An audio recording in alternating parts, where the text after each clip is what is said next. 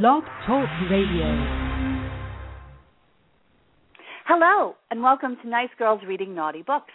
I'm your host, Bernadette Walsh, and I'm very pleased to introduce you to my guest today, Bette Lee Crosby.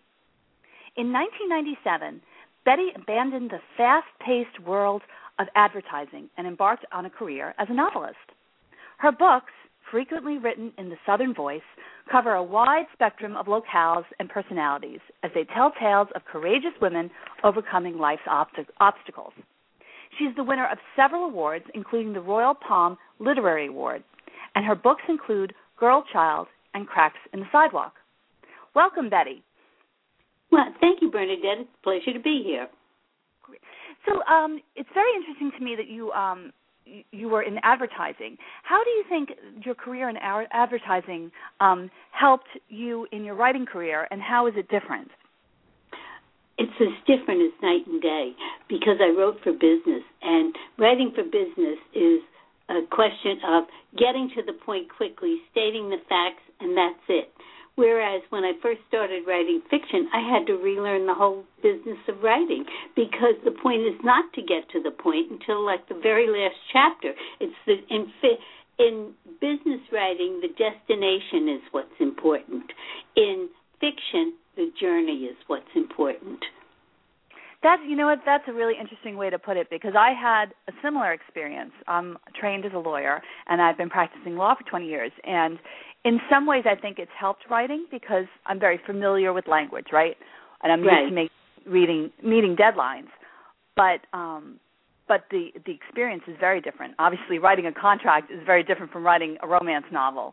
So um so I I find that interesting that um that you that you found advertising so different because I would have thought they were a little more closely linked since advertising is very creative and you know much more creative than than the legal world. It's true. Actually, I started out as an artist, which is really kind of funny. I never really studied writing. I drifted into writing because it was something that was in my heart. Um, I started as an artist on the drawing board, and I was working for a packaging firm. And I designed a soft goods package, and I was just a kid then. And I would say to the salesman, "Excuse me, sir, can I have some copy for the back cover?" And they'd just blow me off, and they'd say, oh, make something up. Whatever you make up is okay. And you know, I did start writing, and it's. I think the creative mind um, finds itself in many different genres. I don't think you. In many different venues, I should say. Um, I don't think you have just one limitation. When you, I tend to picture my characters I can see them visually. I know exactly what they're like, and that's what brings them so to life. So I think the design aspect is still with me. I don't do it, but I picture the, words I'm about to write as as a real scene.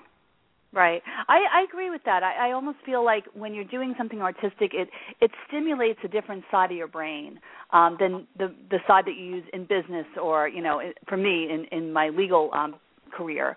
Because uh, before I started writing, um, about two years before I started writing, I went back to uh, music because I had always been interested in singing, and when I was in high school and college, I used to sing in various um, plays and, and choirs, and um, I, I just I had, but I hadn't done it for years and years and years, and I decided to join my church choir, believe it or not, and it was you know after a long absence, I almost felt like the singing kind of triggered something in me because after singing for a year and a half, I I started getting interested in writing, and I, I, I somehow I, I find that is linked. Obviously, I'm not a doctor, so I can't say um, sure, but that, but that's that was my experience. Is that once I opened myself up to one um, artistic endeavor, uh, others followed.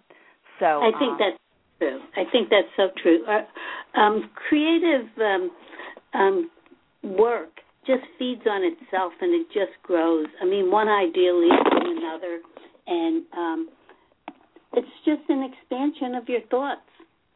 Yeah, I agree. I now, your books are um, you say that they're written in the Southern voice, although you are originally a Northern girl, correct? Yeah, well, my family was from the South, and we oh. lived there when I was a child. But to tell you the truth, I really grew up mostly in New Jersey. Everyone laughs because when I do speaking engagements, they'll say, "Oh, you don't sound like I thought you would." Um, um, you write in a southern voice, but you don't sound like a southerner. I can tell you're from New Jersey by the way you say coffee. so I guess New Jersey people have a certain way of saying it. It sounds normal to me, but I guess everyone else catches it. But um yes, I my family was from the south and it's my southern mom that really um inspired me to be not just a writer but a storyteller. And I, that's how I think of myself. I think of myself as a storyteller, and words are the vehicle that I use to get my story told. My mom. Well, I think that's interesting that you say your mom was such an um an influence because I had a, a very similar experience. I mean, a lot of my characters are Irish or Irish American, but a lot of them are Irish, and I'm able to catch the cadence of the Irish way of speaking, which is, you know, they speak English, but it's a little different from the way we speak here on Long Island. Um, and I think that's because I grew up around my mother, who was Irish born. My mm-hmm. father's mother was Irish born, and I think in my you know early years, that's what I heard, and so that's what comes out. Um, so I and and and I think I I was able to capture a lot of that almost without thinking because I grew up in it. So maybe that's you know you. It sounds like you had a similar experience. In right. Of, it just naturally because it's the voice you heard in your ear all your life. And the funny thing is, if I read a, a novel that's written in a Southern voice and it wasn't really written by a Southerner, I can pick it out in a heartbeat because it's not just a question of saying y'all every few lines. Um, it's a whole. It's a way of thinking. It's not just a way of speaking. It's a way of thinking also and and and I'm the same way. I I was reading a book it was a couple of years ago, and it was supposed to be um the main character was from Ireland, and I was like, this is just really really off. And I looked up the author, and he was from like Norway or someplace. so that's why it was like so, you know, j- just slightly off. So I, it just didn't feel authentic to me. So, um, and your books now, would you characterize them more in the women's fiction vein, or is there some romance element? I would say that they're women's fiction, but I think there's a there's an element of romance in a lot of them. Not the kind of heaving, panting romance you would expect from a true romance novel, but the kind of romance that comes with like a flicker of an eyelash or a brushed kiss or the feeling of missing someone or things like that the the subtleties and i i love that because it allows the reader to use their imagination and see the scene just as they want to see it. And I think that's the magical thing about books. That's what books give people that movies just do not. Movies lay it out in front of you and they're wonderful and I love going to the movies, but books cause you to think. It causes you to picture the character in your mind, to put yourself in that scene. Right, I agree, and and and it's it's a much less passive, and, and you know when you're reading, it's active. You know, like you said, Absolutely. you have to picture everything. As opposed to a movie, you just kind of kick back and let you know let the the movie tell you what to think, as opposed right. to you kind of being part of the character. That's why I mean I think that's why I've always been a bookworm. I've, it's it's such a um an escape from the everyday because you're so especially a good book really grabs you and and pulls you into that world. Um, so, what authors would you think would you say are similar to your work? Is, um, is there anyone you think of that would be similar?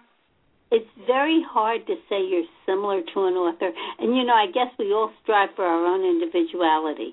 But some of the authors that I think kind of skate near the edge of it, that uh, or I skate near the, their edges, would be um, maybe Kristin Hannah or um, uh, Sarah Addison Allen because Kristin Hannah has the warmth of heart in her stories that I usually incorporate. I almost always have a happy ending. I'm just a happy ending gal.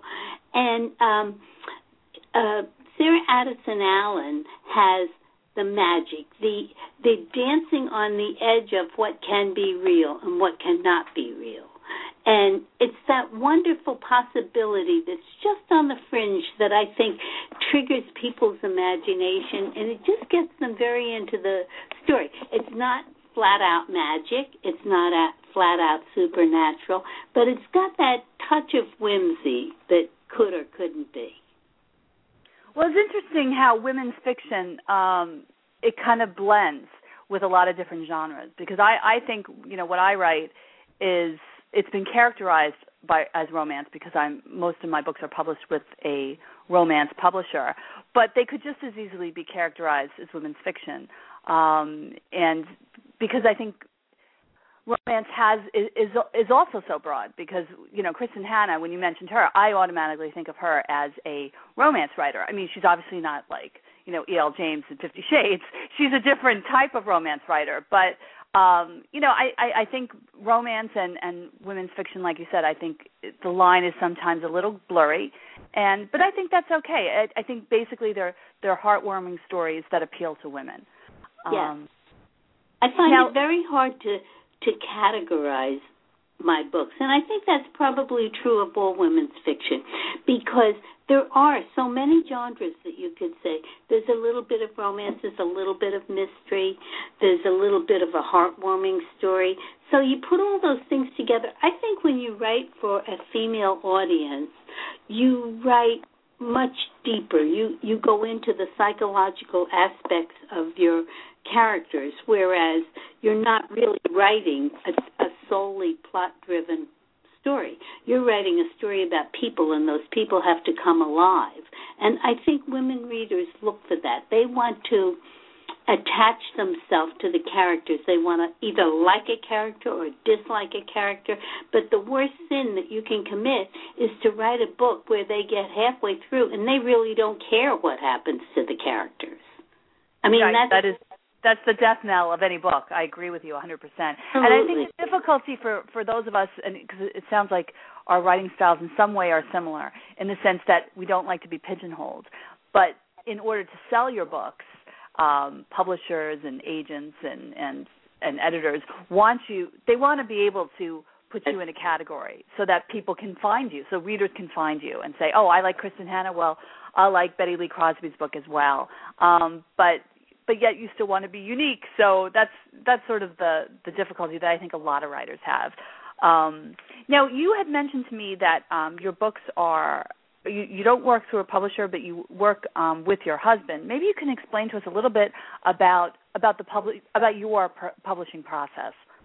Um, this was a very exciting journey. It, it, had a lot of pitfalls and um, a lot of successes. And originally, when uh, my my first book that was published was Girl Child. It's now off the market and it's been republished under its, its original name, which was The Twelfth Child. And my original publisher, I was such a newbie at that point. Honestly, I just I didn't even know the questions to ask, which is something that is a downfall for all new authors. And I they offered me a contract for seven years, and I accepted it. And um, they published the book, but when they published it, I had nothing to say about the pricing, and they priced it at 19.95 for a paperback book. Now it started to do reasonably well. Was it flying off the shelves? No. It was, you know, but it was climbing up in the ranking, you know. And um after it started to do well, they raised the price to twenty four ninety five and when they did that i said oh this is just adding insult to injury and i just wouldn't promote the book anymore or anything. Well i was very fortunate that i i had that seven year contract. I said i'm just going to wait until my contract is out because that was the only book i contracted with them for. Um so i was set to wait until the contract was up. And then about three and a half years into the contract, um, ebooks began to get more and more popular.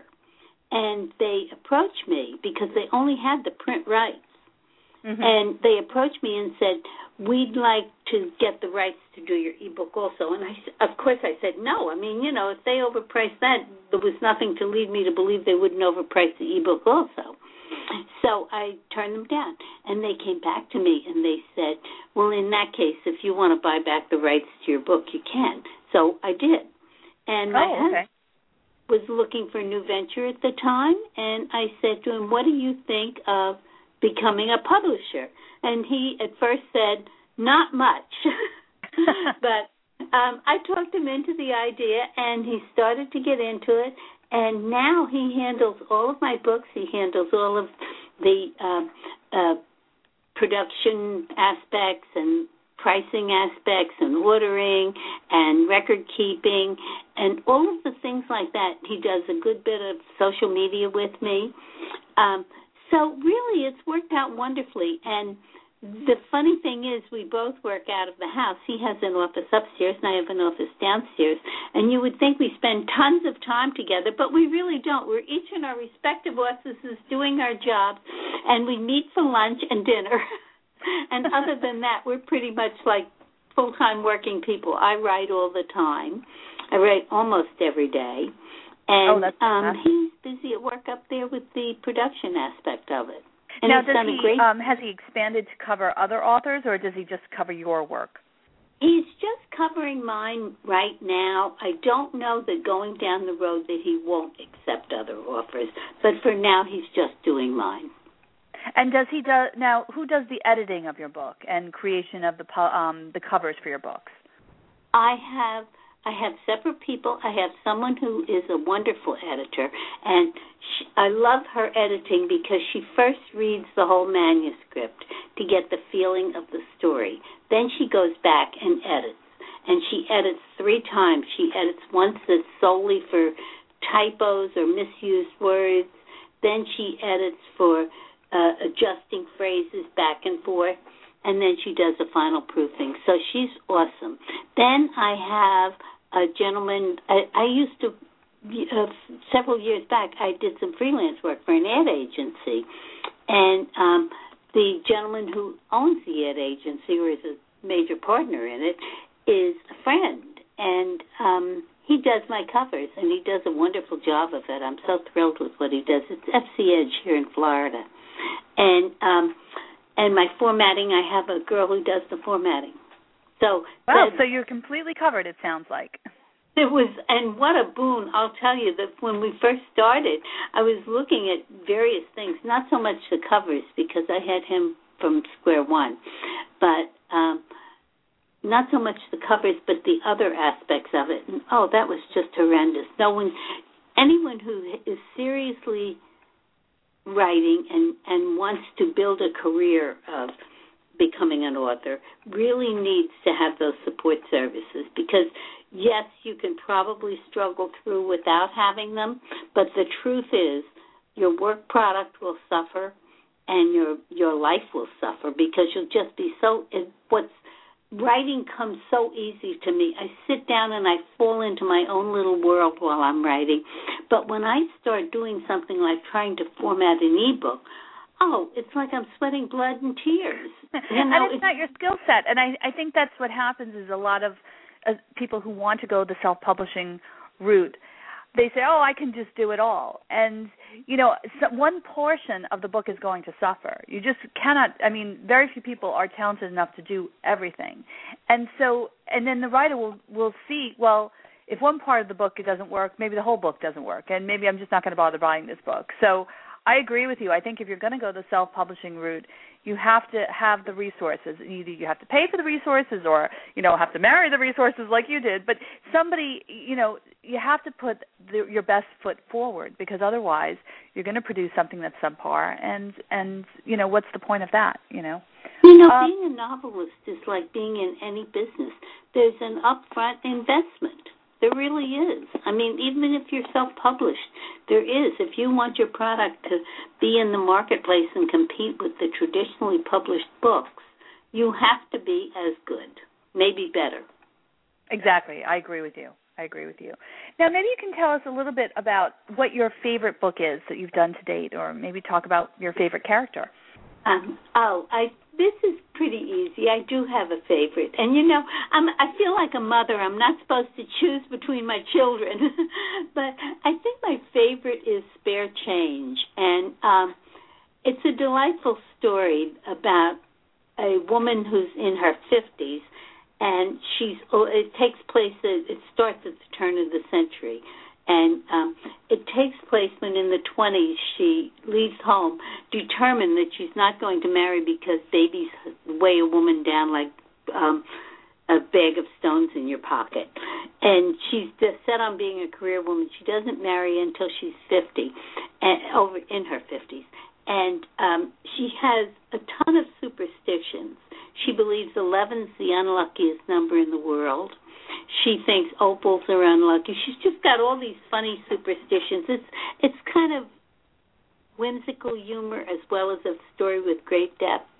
Then, but there's two stories that come together, and the other half of the story is um, she does get married in her 50s, and she marries a man who has a son that he's pretty estranged from, and the son has a child, and that child's name is Ethan Allen his mother never particularly wanted a baby to begin with. She married her husband because she thought he'd take her to New York and be a showgirl.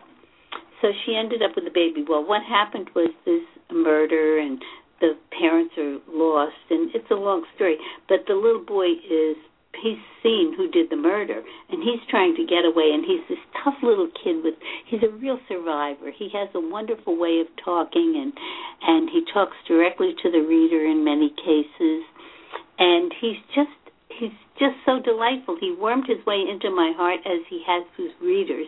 I get more comments saying, "Oh, I just wanted to take him home and adopt him," and so he's probably my favorite character. As a matter of fact, I'm now working on a sequel to Spare Change, and I have never done a sequel before. But so many people said, "Oh, I hope there's more about him." So well, I, that's what. Yeah, I you know with my um my Devlin Legacy series, that was originally supposed to be just one book, but sometimes you know uh, a characters kind of grab you, and and you still have more to say about the story.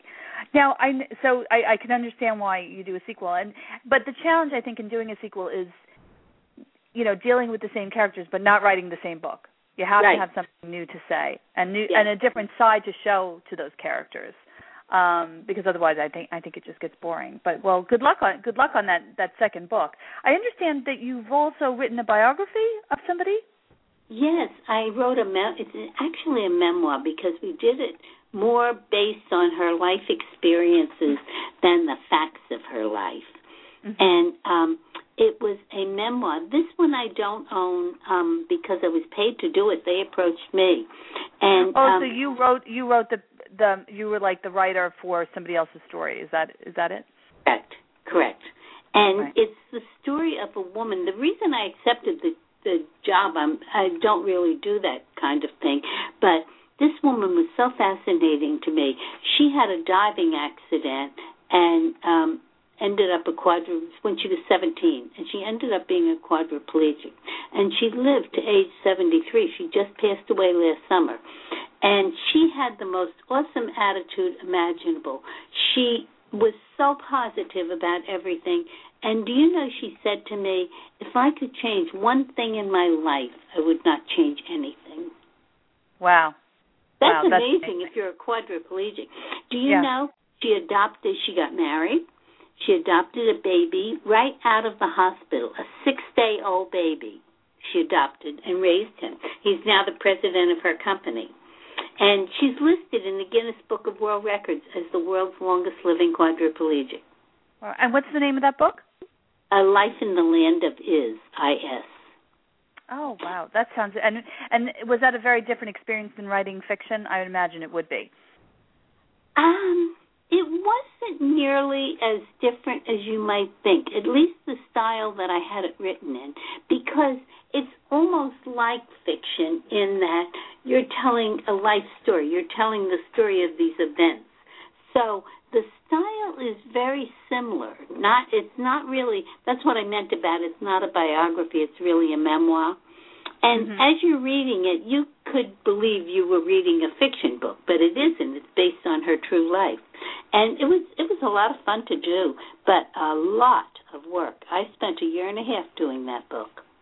Oh, I can imagine. I can imagine because you can't just make things up, right? they have to be based in reality.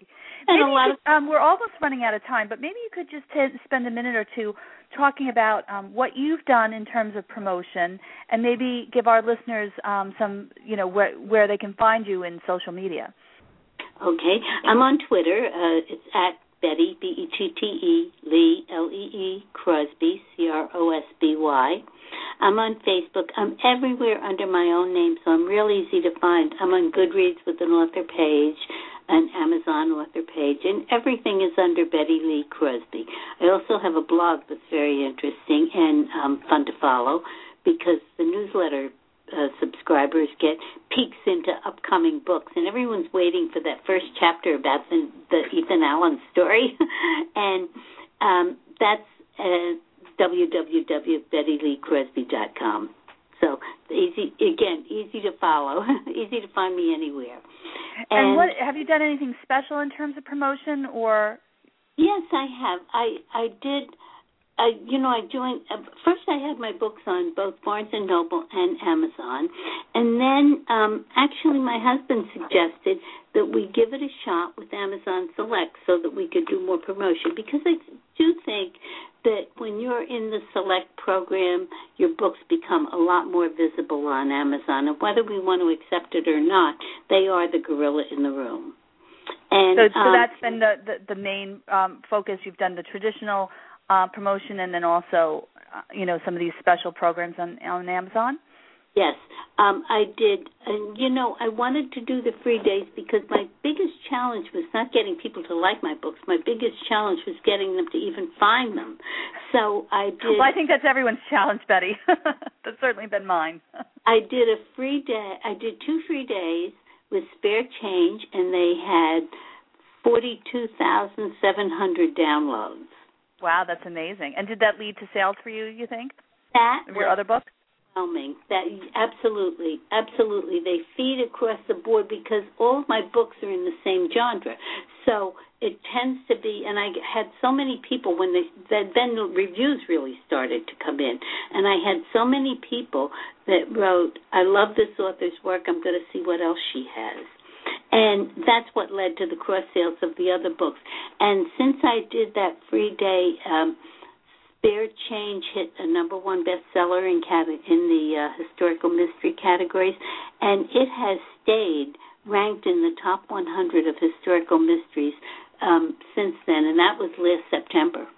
Wow, that's amazing. That's amazing. Yeah. Well, Bette, I want to thank you so much for, for joining us here on, on Nice Girls Reading Naughty Books. It's been really interesting to hear about your, your journey. And um, I just wanted to tell everyone um, some of my upcoming shows on Nice Girls uh, Reading Naughty Books.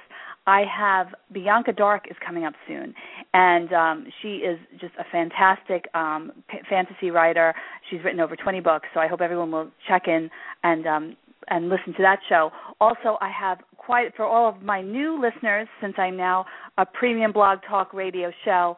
Uh, I would I would urge everyone to um, check out my shows in the archives.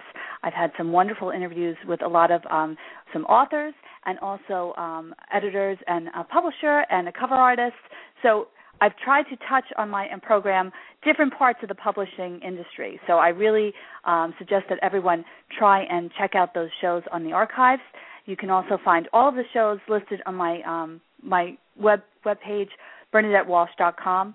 Uh, also wanted to alert everyone to the fact that um, the House on Prospect, which is my fiction title, is um, is available, and I wanted to remind everyone that all of the 2013 royalties are going to my charity of choice, Project Nicaragua. And if you go on my website, BernadetteWalsh.com, you can find out all about the House on Prospect and also all about uh, Project Nicaragua. Um, also, a reminder that my third book in the Devlin Legacy series, Devil's Daughter, will be coming out April 1st, and I'm very, very excited about that. And you can see the cover and an excerpt from Devil's Daughter and all of my books in the Devlin Legacy. So please give them a try. They are very reasonably priced. So, um, and I hope that you enjoy it.